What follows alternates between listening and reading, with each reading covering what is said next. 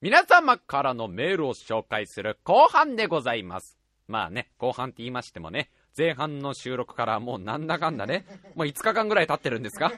なんかほぼ前半後半って感じがあまりしませんけども、まあたくさんのね、メールをありがたくもいただいてるんで、どんどん紹介していきましょう。えー、今週はまずは、このコーナーから。ラブマイナスラブスさあ今週から音楽がついて正式なコーナーとなりました。ラブマイナスラブス、えー、まずはラブマイナスからいきましょうか。このコーナーは、まあ、なんつったらいいんですか？超リアル恋愛シミュレーションゲームとでも銘打っておきましょうか。まあ学生時代の恋愛っていうのは大体こんなもんだろうっていうね、そういうシナリオがふんだんに盛り込まれたなんともこうやっているとちょっと落ち込んでくる恋愛シミュレーションゲームをリスナーの皆さんと作っていこうっていう。DS 対応のね。DS 対応のゲームを作っていこうということなんですけど。今まではね、あの、まあ、あの、なんていうんですか、自分たち、自分のね、このエピソードを書いてもらったりとかしてね、それをこっちがこう紹介していく形にしたんですけど、ちょっとこれからね、あのー、ちゃんとしたコーナーにするに従って、あのー、なんていうんですかね、書き方を少し変えてもらおうということになりまして、今週少し、あのー、お手本、お手本っていうか、なんていうのかな、あの、送ってもらったものをこっちが、えー、ちょっと手を加えまして、今度からこういう風に紹介しますという形を提示します。えー、まず最初に、イベント名を入れてください。まず、その、じゃあメールがあったと、メールを書くときに、まず最初にイベント名。ラブマイナスってゲームの中のなんてイベントか。次に、そのイベントが何時、何時、うん、いつ起きるか。つまり時ですね。夕方とかさ、えー、まあ、クリスマスとかさ、あの、まあ、その漠然としてていいです。夏とかでも何でもいい。夏休みとかでもいいですよ。で、その次に場所を必ず書いてください。それが学校の校舎裏で起きるのか、えー、自分の部屋で起きるとか、まあ何でも書いてください。そういう風にして、で、その後に文章なんですけど、ギャルゲーのシナリオわかります？あの、ギャルゲーをやってると下にね、主人公の独白みたいのが出てくるんですよ。独り言みたいな風のが出てくるんですけど、その体で、えー、皆さん自分のエピソードなり、えー、自分の体験したね、実はイベントもちろんかですし、まあ、もちろんあの、創作のイベントでももちろんいいんでどんどん書いてみてください。ということで、まあ、まずやってみた方がいいよね。今週の、今週からこういう風にするって形でやった方がいいよね。えー、というわけで、ラブマイナス行ってみましょう。えー、ラジオネーム、ジャイバナ。イベント名、勘違いバレンタイン。時間、バレンタインの放課後、場所、校舎裏、えー、ちょっとこの3つはこっちが勝手につけさせてもらいました。それでは行きましょう。中学校3年生の僕には、小学校の頃から好きな女の子がいる。中学校生活最後のクラスで、なんとその子と同じクラスになった。彼女との楽しくも切ない学校生活の1年間はあっという間に過ぎていった。でも、いつまでたっても僕はただのクラスメイト。そして2月14日世間ではバレンタインデーというらしいが僕にとっては無論ただの平日。ホームルームも終わり周りではチョコの甘い匂いが。どうせ僕には関係ない。さっさと帰ろう。するとあの子が。あまるまるくん後で校舎裏に来てくれない？その瞬間時間が止まった気がした。気が動転した僕はどもりながらも「うんうんうん分かった」なんてことだろうひょっとしたら神様はいるのかもしれない天にも昇る思いでダッシュで校舎裏にまだ彼女は来ていないようだった高鳴る胸の鼓動を押さえつつ緊張のあまり重くなりだした胃をさすりつつ30分が経った。お待たせとこちらに手を振っているあの子を遠目で確認した。つついに僕にも春が！空に向かって高らかにガッツポーズをしていると彼女の後ろにもう一人の女の子が。いやあれはもしかしたらシュレックだったかもしれない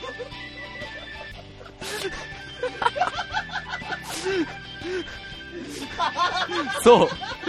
学校で一番性格が悪く、ブサイクで有名な女の子。その瞬間、時間が止まった気がした。そして、一瞬で全てを悟れたのは、人がまだ動物だった時の危険察知能力の名残かそれとも全ての命が生まれつき持つ生存本能の賜物か。そのブスの口からまるまるくん私君のことが好きで。ぐらい言いかけたところでその場からダッシュで逃げ出した。これでもかってぐらいの全速力でとにかく走った。とにかく後ろも振り向かないでとにかく走った。可愛いあの子が俺にチョコをくれるはずがないのをなんで今まで気づかなかったのか家に帰って自己嫌悪と後悔の嵐に飲み込まれた僕は夕飯が食べられなかった。実はイベント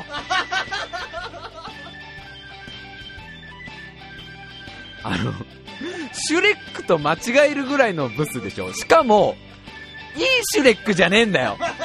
優しくねえシュレックだよ。黄緑色の皮膚のエメラルドグリーンのそれでいて乱暴するようなやつでしょ？シュレックの悪いやつって。相当なもんだよねそれを。いいね。なんていうかもうね。まああるよね。そうだって言われたらだって自分だと思っちゃしょうがない。で大体ご飯食べられなくなるけどね。えー、そうですね。あのジャイマナさんすいません、あの、だいぶ、だいぶこちらで、あのー、いじらせてもらったとこはあるんですけど、まあ、シュレックはもちろんジャイマナさんが 書いてくれたことなんですけど、こういう風にね、あの、ギャルゲーチックに今度からやってみようじゃないかってことですね。えー、それではラブスの方も来てますね。ラブスは、もうちょっとこう、あったかくなるよ。ラブスは、ブスに恋する恋愛シミュレーションゲームですね。もう出てくる女の子みんなブスサイクなんだけど、人は顔じゃないかもしれないって思えて、思えて、思える。なんとか思える。そういう、なんていうのかな、素晴らしいゲームだよ。そうでしょ？人間は顔じゃない説がまあまああったりするじゃん。学会の方でもちらほら出るじゃん。毎回毎回まあね、なかったことにされちゃってるけど、どうやらあるらしいよ、そういう考え方もっていうそういうのがふんだんに盛り込まれた恋愛シミュレーションゲームですね。ブスに恋しようっていうのがまあ キャッチフレーズですけどね。えー、というわけでラブスも来てるんで、これも、えー、こちらでちょっとまあ少し手を加えさせてもらいました。これもイベントと、えー、時と場所を最初に入れてください。それでは行ってみましょう。ラジオネーム、究極ブサイク戦士。イベント名、私だって。時間、文化祭前。場所、音楽室。僕が通う学校は文化祭のシーズン。文化祭という名の汎用人型カップル量産機ラブンゲリオン起動のシーズン。僕の心の AT フィールドもより硬くなるシーズン。と言っても、学校の行事に参加しないわけにはいかないので、所属している吹奏楽部の文化祭コンサートに備えて、いそいそと練習に励む毎日だ。さっさと持ってこいよ、ブスおい、ブサイク早く片付けろよと、先輩や同学年の女子どもに故郷を使われる毎日が続いている。自分たちだって人のことは言えないだろうに。そんな毎日が続く中、ある日、学校に転校生がやってきた。そして、我が吹奏楽部に入部。まあ、僕には特に関係なかったので、いつも通り練習をしていた。そして、いつも通り、私のフルートをさっさと取ってこいよ、ブサイクがと女子に言われて、はいはい。と、僕が動いたところ、どういうわけか、その転校生の少女も動いた。そして僕より先にフルートを取って、暴言で命令したそのブスに渡した。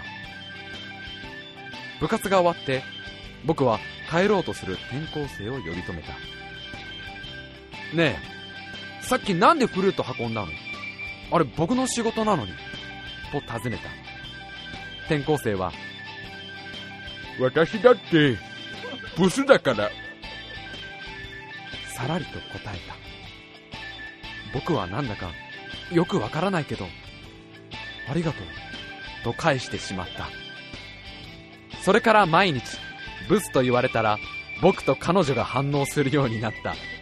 めんどくさいようで、それなりに楽しい日々が続いている。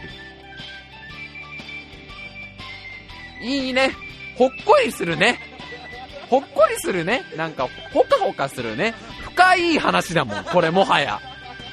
ここまで行ったらもう、いい子だよ、私、私だってブスだからって。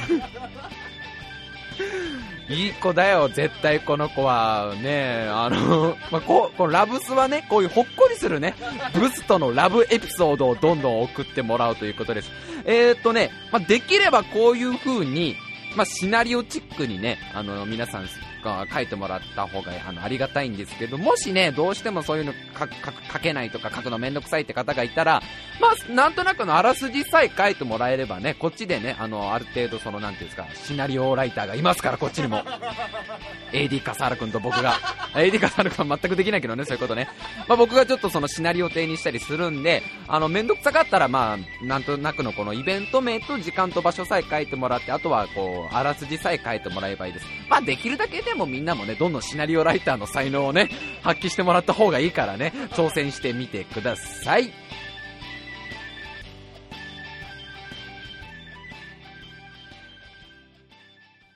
いやー、あれだね。ラブストラブマイナスは末永く続けたいですね。えー、皆様のメールずっと募集しておりますんでね、待ってますんで、どんどんどんどん送ってきてください。よろしくお願いします。というわけで、えー、普通のメールもたくさん来てるんで紹介していきましょう。少女 M のコーナー。ラジオネーム、ポンパドール。あれですね。ド M の女子リスナー、ポンパドールから、またメールが来ましたよ。白井さん、AD カサルさん、こんばんは。いつも楽しく聞いています。なぜ私がド M になったのか。それは、小さい頃からの英才教育にあったと思います。お、どういう家だ ?M になった理由が英才教育？物心がついた頃には、私は父に小豚ちゃんと呼ばれていました。その成果として、3歳の頃には、私はね、豚と言っていたと、育児記録に母が書き残しています。父は私のことを小学生になっても小豚ちゃんと呼び、私をからかう歌まで作っていました。それは、ぶったぶった小豚、こいつに決めた、ブーという歌でした。まあメロディーわかんない。メロディー書いてないから。さて、さて、小豚が大きくなったら何になるか。白井さんならお分かりになりますよね。そう、メス豚です。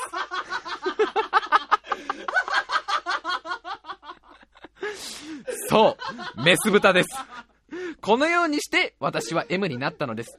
さらに言うと、可愛がられながら育った M ですので、ブスと強く罵られるより、魅力的なブスだよね、とソフトな罵りの方がいいみたいです。おっと、こんなことをさらけ出して恥ずかしい。恥ずかしいけど、ドキドキしているのはなぜ？それでも、それでは来週もラジオ楽しみにしています。もう変態だよ、あんた。あんたもう12分で変態だよ。美味しそうなバラ肉だね、みたいなこと言われるのがいいんでしょ？君の肩ロースト食べちゃいたいな。もう、俺、これ本当にセクハラじゃないのこれは。ああ、でもね、まああれでしょ。多分、かわい、かわいがって小豚ちゃん、小豚ちゃんってまあね、あの、まあ特にお父さんなんかね、娘ができたらやっぱ可愛いからね、やっぱそういう風に呼ぶんだろうね。それがね、娘さんがまさかね、その時の影響でメス豚になるとはね。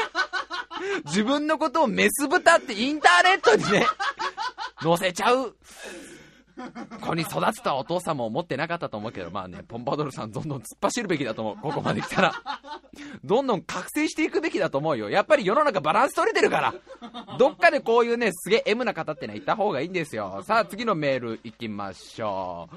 えー、え、これ普通のお便りかなコーナー名ないかな聖剣伝説3のアンジェラにラビの森で侵されたい。こんばんは。ラジオネームイングルハートです。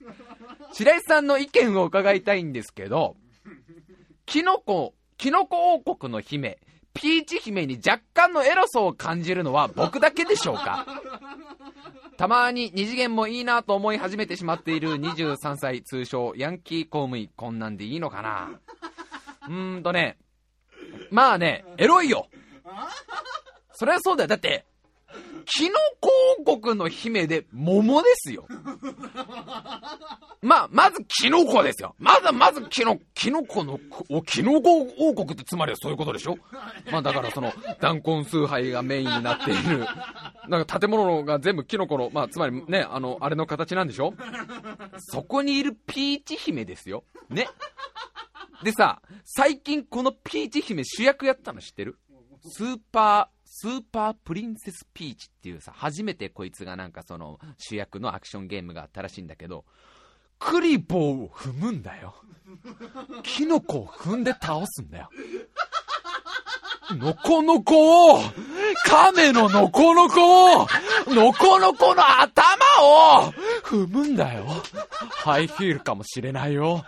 お姫様が、君たちのノコノコを踏むんだよほら、もうエロくなってきた、どんどん。キノピオとどういう関係なんだよ、おい。キノピオと普段何やってんだよ。クッパも亀だよ。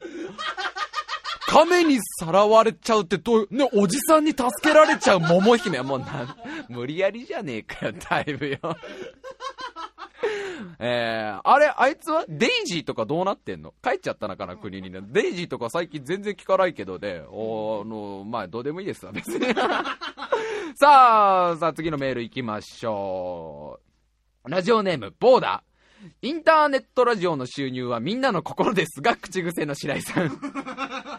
うーん、まあそう、そういう風に受けとこう。天下に愛部当たり前だろうが口癖の AD 笠原君。こにゃにゃちんこ。いやー、やってくれたね。私、ボーダーは新型インフルエンザに強姦されてしまいました。これを私に不節制な生活をさせたタイムマシン部のせいにさせてもらいました。インフルエンザウイルスをどうにかしてこのメールに添付できないかと検討しましたが、世の中にはまだまだ僕の思考にたどり着いていないようで、自己嫌悪に、自己嫌悪になり発熱しましたよ。さてさて、インフルエンザにかかったわけですが、どっから、えー、どっから治ったのか、どっから治ったかというラインがいまいちわかりませんでした。しかし、タイムマシン部 DJ 白井亮が提唱するオナニー測定法を思い出しました。この測定、この測定法は、体調を崩した時にオナニーが無意識に行えたら病気完治というものでしたね。僕は昨日オナニーができたのでインフルエンザ完治ですね。では、オナニー測定法やってみてください。そう。よくや、試してくれたオナニー測定法。そうなんだよ。結局ね、あの人間最終的に、あの性欲が残るわけですよ。ね、一番その、なんか生き物として最後の最後に残るのは性欲なんですよ。それを無意識に行えるってことは生き物としてまだまだ大丈夫なんですよ。わかりますか？オナニーってのはすごい疲れるんですよ。200メートルダッシュ1本分って聞いたことある？オナニーに使われる体力はそうなんだよ。200メートルを、あの、フルでダッシュした時と同じ体力が使われてる。あなた病気の時に200メートルダッシュできます？インフルエンザの時に、あの、200メートルダッシュできますか？できないでしょ？ね？つまりはオナニーできるってことはもう健康なんですよ。何？腕が折れてる。でもオナニーできたら健康なんですよ。絶対そうですよ。意識が朦朧としていても、気づいたら右手がね、お前のノコノコを握っていたらね、もうこれは完全にね、治っているんですよ。お医者者さんの言うことなんてな、みんななんかもうその信用しちゃいけませんよ。お医者さんがいくら、いやいや、お前インフルエンザ治ってねえから絶対出歩くなよって言っても、オナニーができたらいいんですよ。無念オナニーとかあんのかなあの、もう自分がインフルエンザとかで苦しい時に、できねえ握ったけど、できねえみたいな。それはまだ、まだってことです。それはまだな状態です。もう気づいたらだよ。しかも、頑張ってしちゃダメだよ。これを聞いて今病、ね、病気で苦しんでる、このインフルエンザとかで苦しんでる子が頑張ってオナニーをしようとしたらダメだよ。頑張ってやっちゃううちは、それはまだまだです。無意識です、あくまでも。飯食ってゲームして風呂も入ったし、そっか、オナニーすっか、みたいなテンポでやれたら、完治です。ひどい。ほんと怒られるわ、こんなのね。インフルエンザはね、気をつけて、笠原さんが今ね、無声はって、メモ書きに無声はって書いてきたんだけど、無声は、ありです。無声も完治したということにしときましょう。大丈夫かこれ言っといて、本当に。えーその後、お医者さんには行きましょう。フォローしたよ、今。えー、さあ、どんどん行きましょう。コーナー名、アナキン・スカイウォーカー。白井さん、笠原さん、こんにちは。ラジオネーム、黒猫です。先日の配信では随分オナキンの話題で盛り上がっていましたね。そのオナキンで思い出したのが、2002年にアメリカで公開された映画、恋する40、40 days。彼女に振られた主人公マットが自分を生まれ変わらせるために40日間一切の性欲を禁止する誓いを立てるというもの。まさにオナキンをテーマにした映画ですね。なかなか面白いラブコメだったと記憶しています。そんなオナキンをする人、する人があ、あちこちでいらっしゃるということですが、ちょっと私黒猫から一言言わせてください。悪いことは言わない。適当に抜いとけ。健康に良くないぞ。これ、生物学的にも心理学的にも実証されてます。何も自らストレスをかけるようなことをしなくてもいいじゃないですか。あまり性欲を抑え込もうとすると、変に欲求不満になって、思いも知らない、しないところで間が差してしまうこともありますから。間が差してしまうこともあるかもしれませんから。えー、先ほどの映画、恋する 40days でも、主人公が禁欲をしているせいで、精神的におかしくなる描写があります。軽く精神病気になる危険性も大きいですよ、本当に。というわけで、リスナーの皆様には、健全たる G 行為をすることをお勧めいたします。そう10代、20代のリスナーの皆さん、G 恋を楽しめるのは今のうちだけですよ。存分に楽しんでください。そのうちしたくても、ライトセーバーの起動すら非常に厳しくなる時がやってきますから。でもさ、結構あると思うよ。実際さ、オナキン相当やばい気しない？多分、わかんない。なんか、日頃から、そんなにしない人とかだったらまだいいかもしんない。ほら、俺が高校の時にいたさ、18歳になるまで一回も女にしたことないとかいう人が、今からやるんだったら、まあ、そ、そんなに影響ないかもしんないけど、大体うちらもさ、あれじゃん、中1、早いやつは小4ぐらいからバリバリの同じ人生じゃん。もう、それこそ、1年間に100回はやるっしょ、大体は。そんな、ね、もう要はさ、自分のライフリズムの中の一つに入ってるわけよ。脳も、脳みそも、オナニーありきの脳みそになってると思うの。なんか、なんかその、なんかね、大脳新皮質とか、大脳変異系からいろんなこう化学物質が出て、いろんなバランスをとっているそのリズムの中に、オナニーっていうレバーが入ってるかもしんねえじゃん。そのレバーがガチャって入るから、この物質は正常に出ているってことも、俺結構マジであると思うんだよね。で、それをがっつり断ち切るってのは相当やべえ気がしね。なんか。だからね、あの、オナニーはガンガンした方がいい。その代わりあれ、風邪の時はダメだよ。風邪の時は、逆です。風邪とかインフルエンザの時は、もう俺絶対オナニーしねえわ。もう本当にな、なんか、なんつうんだろうな、風邪と一緒に性欲もなくなっちゃったよぐらいの気持ちでいてください。だけど無意識のオナニーしちった。あ、治ったわ、これってことですから。そ、それがオナニー測定法。今日はオナニーだいぶ、オナニーって言葉がだいぶ出るね。久しぶりに。だいぶ出るね。いい、いいと思うよ。うん、だいぶ、いいと思うよ。えー、さあ、どんどんメール紹介していきましょう。次はどれいきましょうかね。あ、これまた黒猫さんから普通の、ごく普通のお便り来てるんでいきましょうかね。えー、リニアモーターカーの話をされていましたね。ぶっちゃけ自慢話になりますが、うちの隣の町にあります。リニアモーターカー。マジで？あんの？未来の電車がもう？え愛知県で開催された愛・地球博の時に合わせて開通した路線で、ら、名前はリニモ。私も地球博が開催されてる時に乗ったことがあります。では、そのリスモに、あリスモじゃねえよ。リスモは au だよ。リニモに乗った時の当時の私の心情を書き記したいと思います。ついに、待ちに待った愛・地球博。その会場にリニアモーターカーで行けるなんて夢のようだ。やっぱ新幹線よりもさらにえぐい角度のスピード感あふれるデザインなんだろうな。楽しみだな。お、来たぞ来たぞ。どんだけかっこいい形なのかなあれ？あ、そう。割と普通に街を出る走る電車とデザインそんなに変わんないんだね。もうちょっとあのランボルギーニカウンタックぐらいの平たい感覚のデザインで、フランスの超特急 TGV ぐらいのスピード感あふれるデザインだと思ったんだけどな。まああと個人的には勇者特急みたいなデザインでもよかったんだけどね。毎度がいいね、毎度がいい。あ、でも磁石を使って走るんだから相当スピード出るんだろ、これ。おい、楽しみだな、おい。ディニモに乗ってみる。出発。お、動き始めた。こっからすげえ加速すんだぜ、絶対。ジェットコースターなんか全然目じゃないよ、きっと。あ、やばいやばい、安全ベルト締めなきゃ、安全ベルト。ベルトがない？おいおい、やべえじゃん。ここですっげえ加速が来て、ものすごい G が来たら吹っ飛ばされて大怪我するよ。とにかく釣り革に捕まんなきゃって。あれ？ディニもゆっくり徐行中。あれなんかスピード上がんねえな。あれおかしいな。なんの？あれおかしいな。なんか変だな。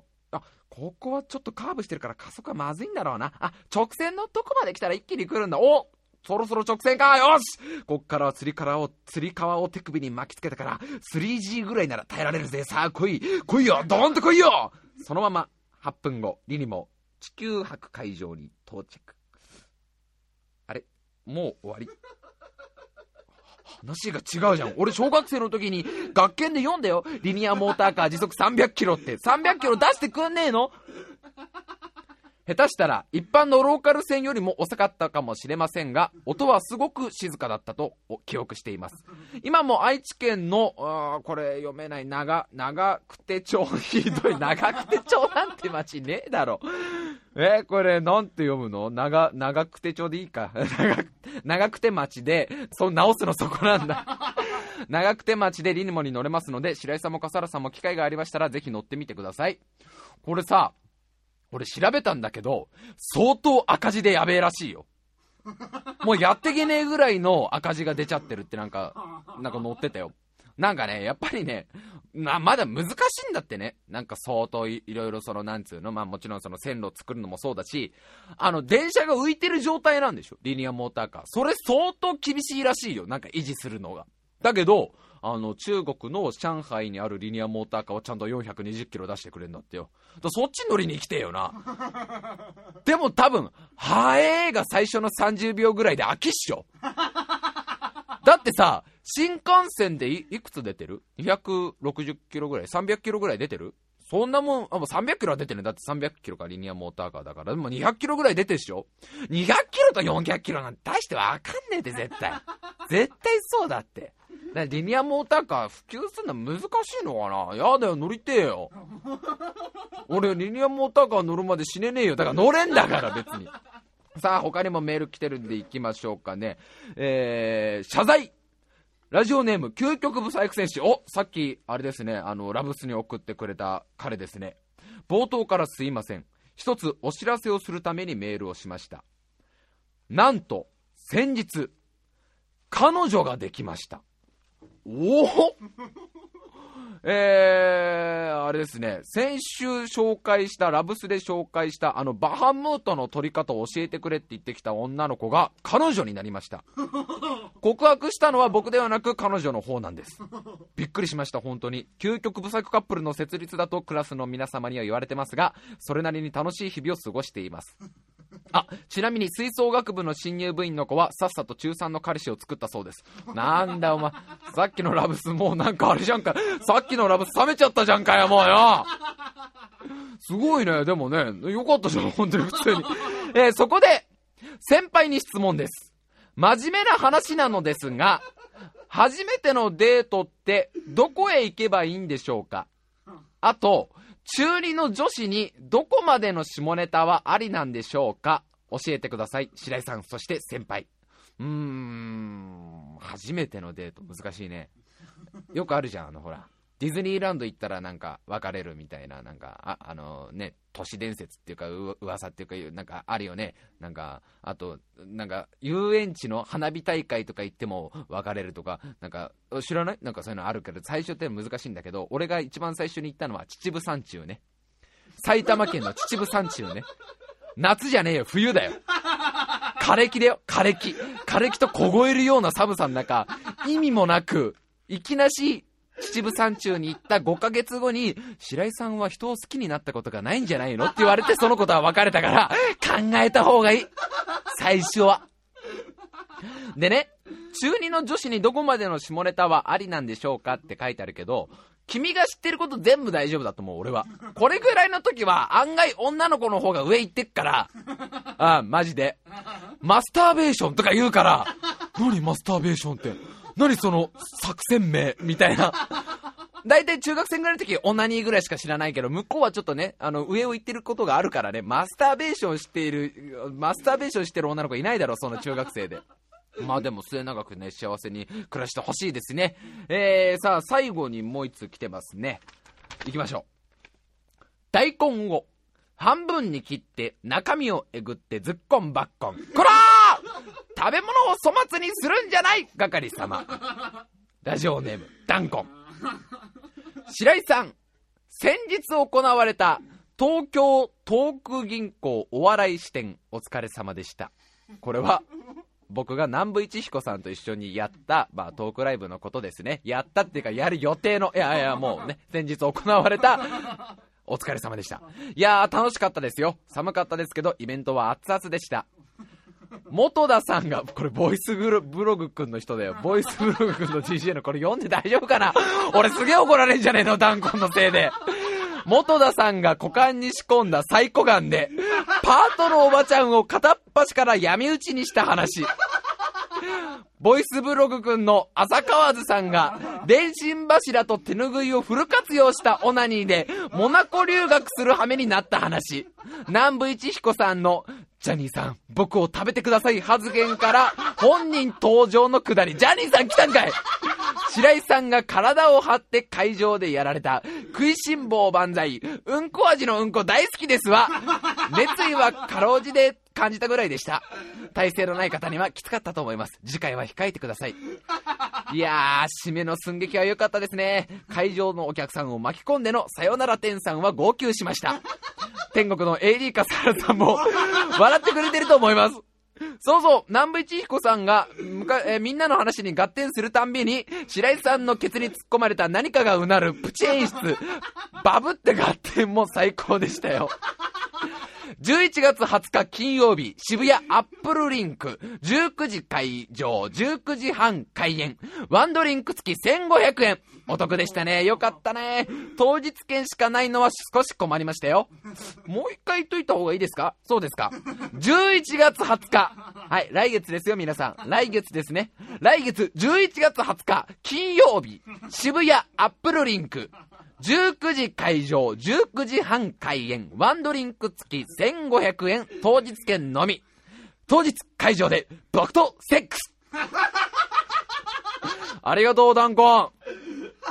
来てくれたん、来れ来てくれたん、あの、あれだよ、あの、ほら、つまりはだからタイムマシーンに乗って、ね、先に行って、俺そんなことするんだ当日。うんこ味のうんこ大好きですやるんだ、食粉するんだ、食粉。みんなの前で。一本草を飲み込むんだ、俺。そうか、だいぶ南部さんと、だいぶ南部さんから聞いた話と違うな。そうなんだよね。さよなら天さん号泣したよね。会場の皆さんに栽培マンやってもらってね。そうなんですよ。で、笠原、笠原くんがね、チャオズ役でね、あの、あれをね、プラスチック爆弾をね、胃の中に仕込んでね、コッパみじんになるっていう最後号泣ですよね。ナッパ役の人はやら、よく知らねえ外人の人ですよ。よく知ら、見たことねえような外人の人がやってくれるっていう。で、死なねえんだ、外人の人は。ひどいなぁそうなんですよ。僕、トークライブやるってことをね、ちゃんと宣伝してなかったのをね、ダンコンはちゃんとこうしてね、宣伝してくれたんですよ、僕に代わって。やりますよ、トークライブ、来月11月20日。えーぜひ来てください。金曜日、渋谷アップルリンク、19時会場、19時半、えー19時30分開演、ワンドリンク付きで1500円、えー南部一彦さんが主催する東京トーク銀行。お笑い支店というトークライブに、えーなんか僕行ってくるらしいんで、まあ、どんな恥の書き方をするかっていうのをね、みんな楽しんで、あの、当日券しかないんで、あの、本当に、まあ、来ていただけれたらって感じですね。前売りとかないらしいんで、本当来て、ふらーって寄ってくれる感じで大丈夫なんで、こないださ、またあれやったんで、打ち合わせ。もう俺、二度と会わないと思っていたんだけど、みんなとは。やるんでしょ？南部さんとは、もう次会うのは黄泉の国だろうなと思っていたんだけど、なんかやるから、白井さん打ち合わせ来いって話になって行ったら、もうみんなあの、こないだのあの打ち合わせの回聞いてんのな。すっげえ気まずくてなんかもう、あ、俺やってけんのかな、本当にみたいな。さ、そんな感じの中だよ。果たしてどんな風にテンパるのかっていうのをね、皆さんどんどん見に来てください。えー、じゃあメールアドレス言っときましょう。メールアドレスタイムハイフン部、あとホットメール .co.jp、メールアドレスタイムハイフン部、あとホットメール .co.jp、えー、スペルは time ハイフン bu、あとホットメール .co.jp です。えー、ラブマイナスとラブス今週やりましたけど、あんな感じで、えー長いコーナー、長くね、コーナー続けたいんで、どんどん送ってみてください。あと、あの、平成戦国時代ってコーナーなんですけど、これももうちょっとだから、こっちでね、に、ん考えて煮つ、煮詰めるじゃないよ。かん考えてみて、まあ、こういう風にちょっと書いてもらいたいなっていうのを、こっちがやっぱ提示した方が皆さんも書きやすいだろうからね。あの、これもまあ、いや、いや、やる、やるつもりです、全然。なんで送ってきてください。いやー、いいね。ラブスいいね。ラブスすごくね？だってさ、今のところラブス送ってくれたのこの究極ブサイク戦士さんじゃないですか。この子じゃないですか。で、二人今までラブソー、ラブソー紹介してくれたじゃないですか。そのブス二人とも彼氏できてんだよ。つまりはね、まあ、人間は顔じゃないんですよって思うよ。まだわかんなって、それはだってほら、今までのその一般論としては人間は顔だっていうのでずっとやってきたんだからさ、なかなかそこは覆すことはできないけど、ひょっとしたらうちのラジオで、うちのラジオの力で、この世の中の常識が覆るかもしんないよ。ああ、ブスって素晴らしい。ひどいわ、もう、なんてこと言ってんだ、本当に。えーなんで、ラブマイナスラブス、どんどんシナリオを送って、えー見てください。お願いします。えーというわけで、また来週